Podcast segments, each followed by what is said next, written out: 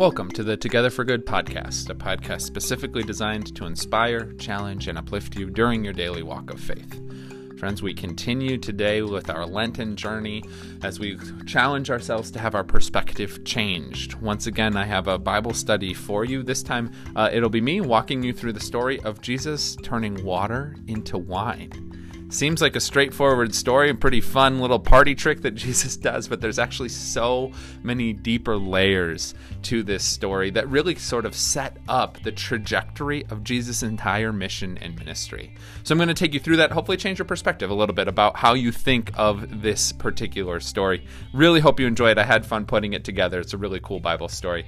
As always, thanks for listening. Thanks for sharing uh, the link to this podcast with family and friends, other people who might be interested in having a little bit of spiritual renewal throughout their week. Uh, please uh, continue to share, continue to listen. But now enjoy this change of perspective on John chapter 2, the story of Jesus turning water into wine. Just in time, friends, just in time for St. Patrick's Day later this week. I am going to be taking you through a Bible study about one of Jesus' most famous miracles the miracle of water into wine. I know you're so excited. But since this is our Lenten series and we're looking at a change in perspective, hopefully I'm going to give you some new things to think about because this is always every college student's absolute favorite Bible story of how Jesus turned water into wine. I literally remember in my college film class that there was one group that made a film where a character, an individual who had very long hair and a long beard, who kind of looked like our typical picture of Jesus, yes, they had him turn water into wine as a part of their movie because they thought it was so funny that the Jesus looking character would do something like this. Uh, but what if this miracle is about so much more than that? What if this miracle actually reveals the arc and the focus of Jesus' ministry? No, I'm serious. um, I want to dive into it. I'm so excited to bring this to you to give you a new perspective. If you want to follow along, uh, this miracle is only found in the Gospel of John, John chapter 2, verses 1 through 11. Only place that you can find this story. Uh, which is funny that it, it has become uh, so many people's favorites. All right, so let's look at John chapter 2. You know how I like to do these Bible studies. We're going to go verse by verse, and I'm going to give you little stories, and we're going to take like a half hour on each verse. I know, I know. I hope you have a lot of dishes to do or a really long walk ahead of you. But thanks for tuning into the podcast, and let's just get started. Uh, John chapter 2, starting at verse 1. On the third day, there was a wedding in Cana of Galilee, and the mother of Jesus was there.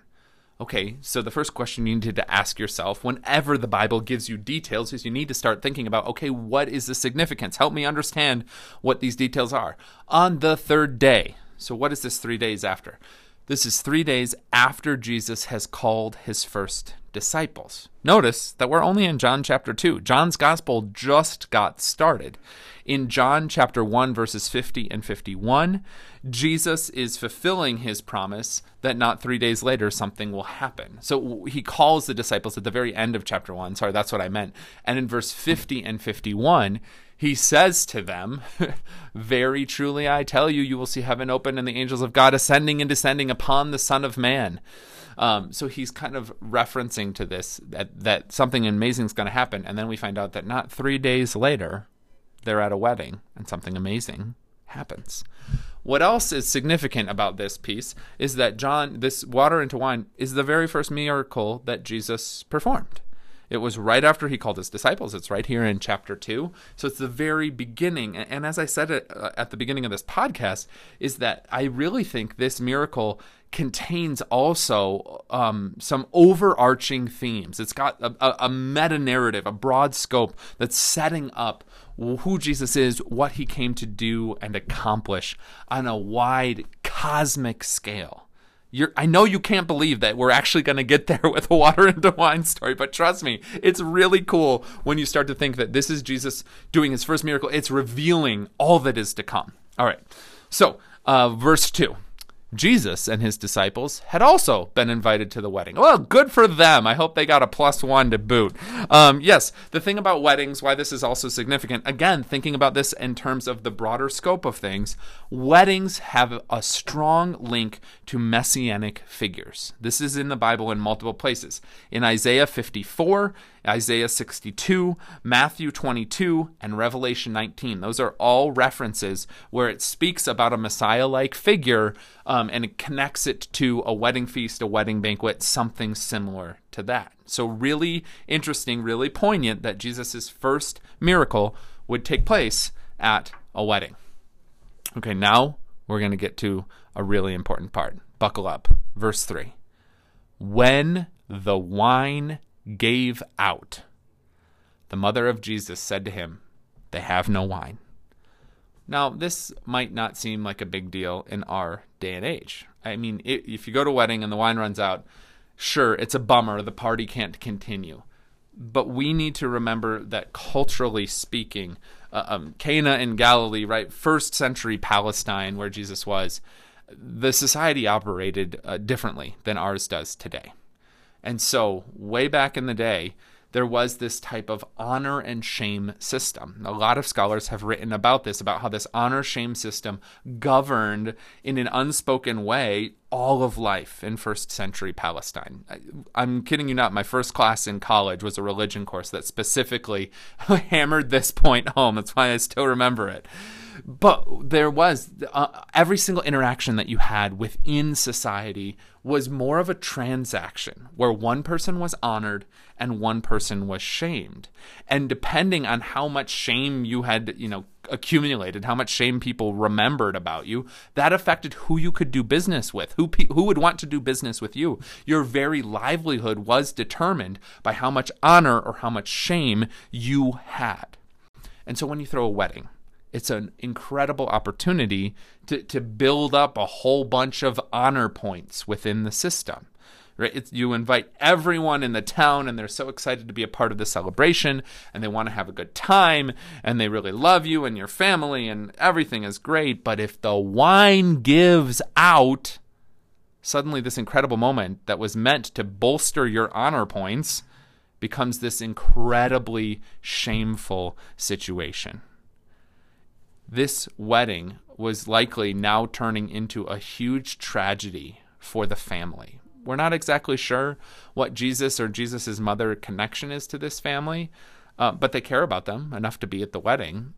And when we hear in verse 3 that the wine is giving out, we need to hear that with first century ears on. This family is about to encounter and endure an incredible amount of shame for having a party that has to stop early. This would affect their livelihood for likely years to come. And so Mary, the mother of Jesus, talks to him because she's ashamed and embarrassed as well. She feels the tension and the struggle for this family. She must care about them enough. She knows something has to be done. All right, so let's look at verse 4. In verse 4, and Jesus said to his mother, Woman, what concern is that to me and to you? oh my gosh. Uh, yeah, Jesus talks back to his mother. Um, it's just so harsh of a statement, the way that he speaks to her. Um, but, but his point, my hour has not yet come. Right? What we need to think about it. What will happen when Jesus' hour comes? What what where is this all going? Thinking of this in terms as um, a prelude of what is to come. When Jesus' hour comes, shame will be destroyed forever on the cross, and the poor and the lowly will be lifted up, and God's justice will reign upon the earth. This is, right, the vision of the kingdom of God that Jesus came to proclaim and to enact when Jesus' hour has come, like I said, shame will be no more, justice will reign upon the earth, the poor and the lowly will be lifted up. So it's interesting how his hour has not yet come, and yet here we are hearing about a family who seems to be in a circumstance that could really benefit from Jesus' hour coming right now.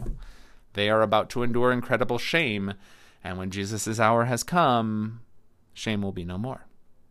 Let's keep reading. Verse 5 His mother said to the servants, Do whatever he tells you. Mary knows that Jesus will still do something, so she tells the stewards to do what Jesus says. It's an interesting reminder. I like that verse a lot because if we listen to what Jesus tells us to do, shame will be destroyed, the poor will be lifted up, and justice will reign upon the earth. It's just a small little verse. Do whatever he tells you. But wouldn't that be good for a bumper sticker? Rather than John 3:16, let's get a whole bunch of John 2:5 bumper stickers out there. Do whatever he tells you. Um, Jesus comes to show us how to live um, a way so that the world can be restored. If we follow in Jesus' ways, everyone would be better off. That's what we're about here, right? Following in the ways of Jesus. Um, yeah, so I'm, I'm going to start that movement of uh, John 2 5 bumper stickers. I'm really looking forward. um, I'm kidding, but still, do whatever he tells you. There, there's some real wisdom in that. Keeping, continuing on, verse 6. Now, standing there were six stone water jars for the Jewish rites of purification, each holding 20 or 30 gallons. Okay, so these jars, um, it's not just like that's part of the miracle too. Like, oh my gosh, where did all this water come from? No, no. These jars would have absolutely been at most Jewish weddings in those days. They're there for people to wash their hands before eating, to perform the Jewish purification rite, as we learn in verse 6.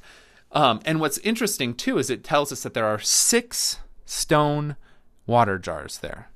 Now, within Judaism, the number of perfection and completion is Seven, of course, seven days of creation.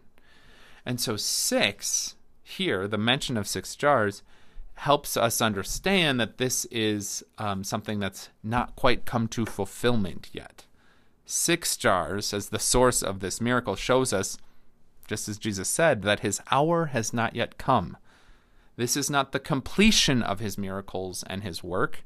This is just a glimpse, a foretelling as I've been saying all along.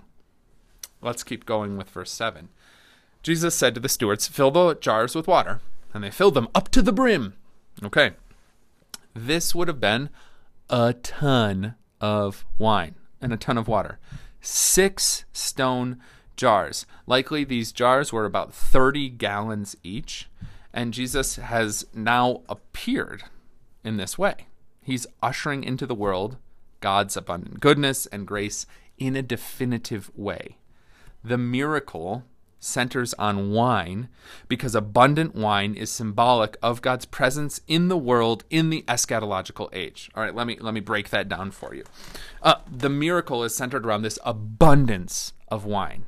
Again, an abundance of wine. Six 30 gallon jugs. so much wine.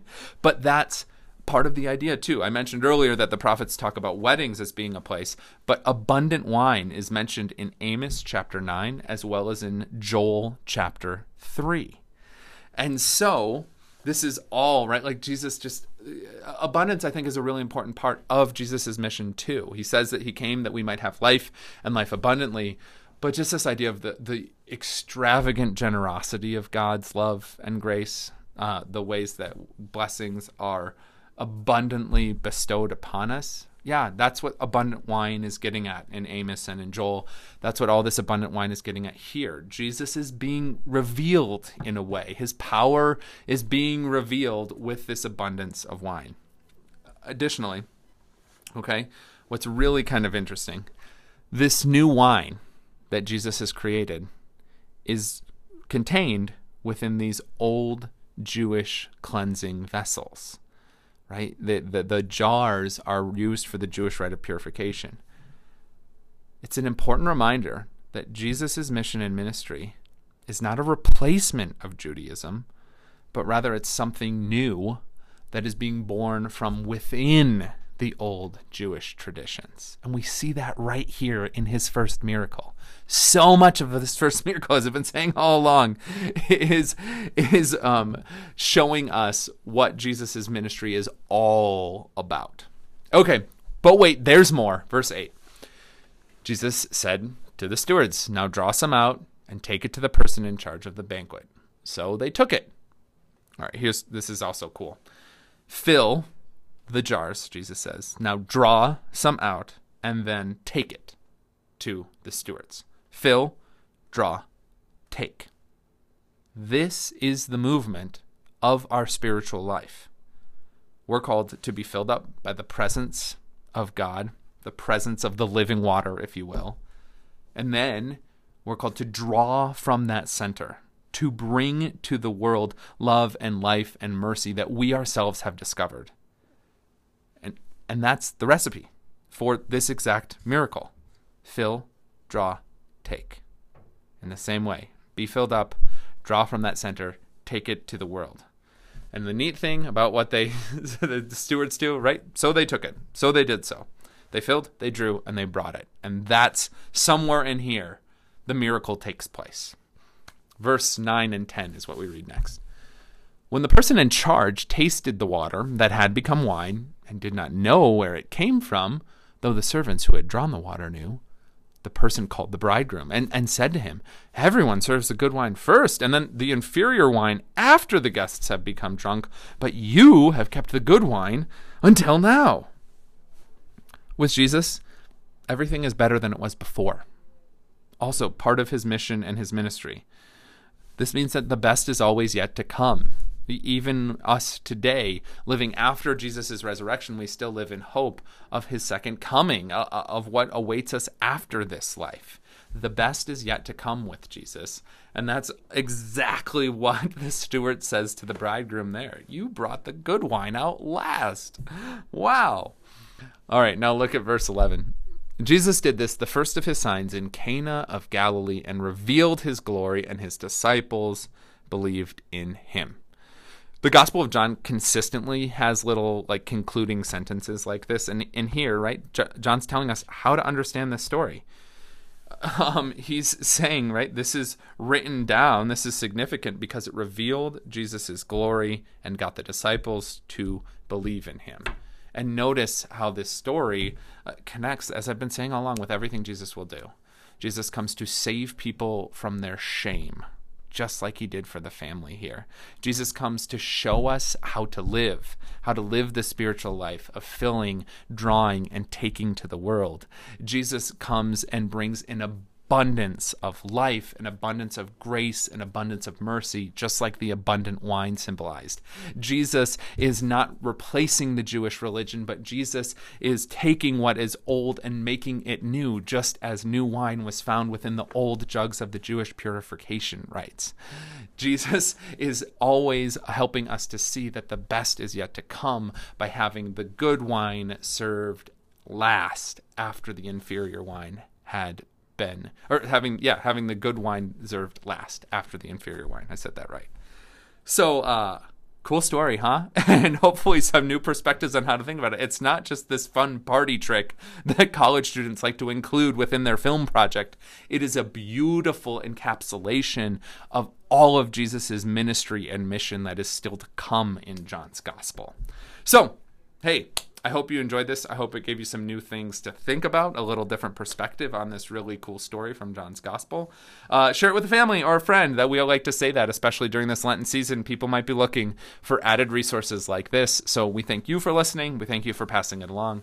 As always, friends, stay in peace.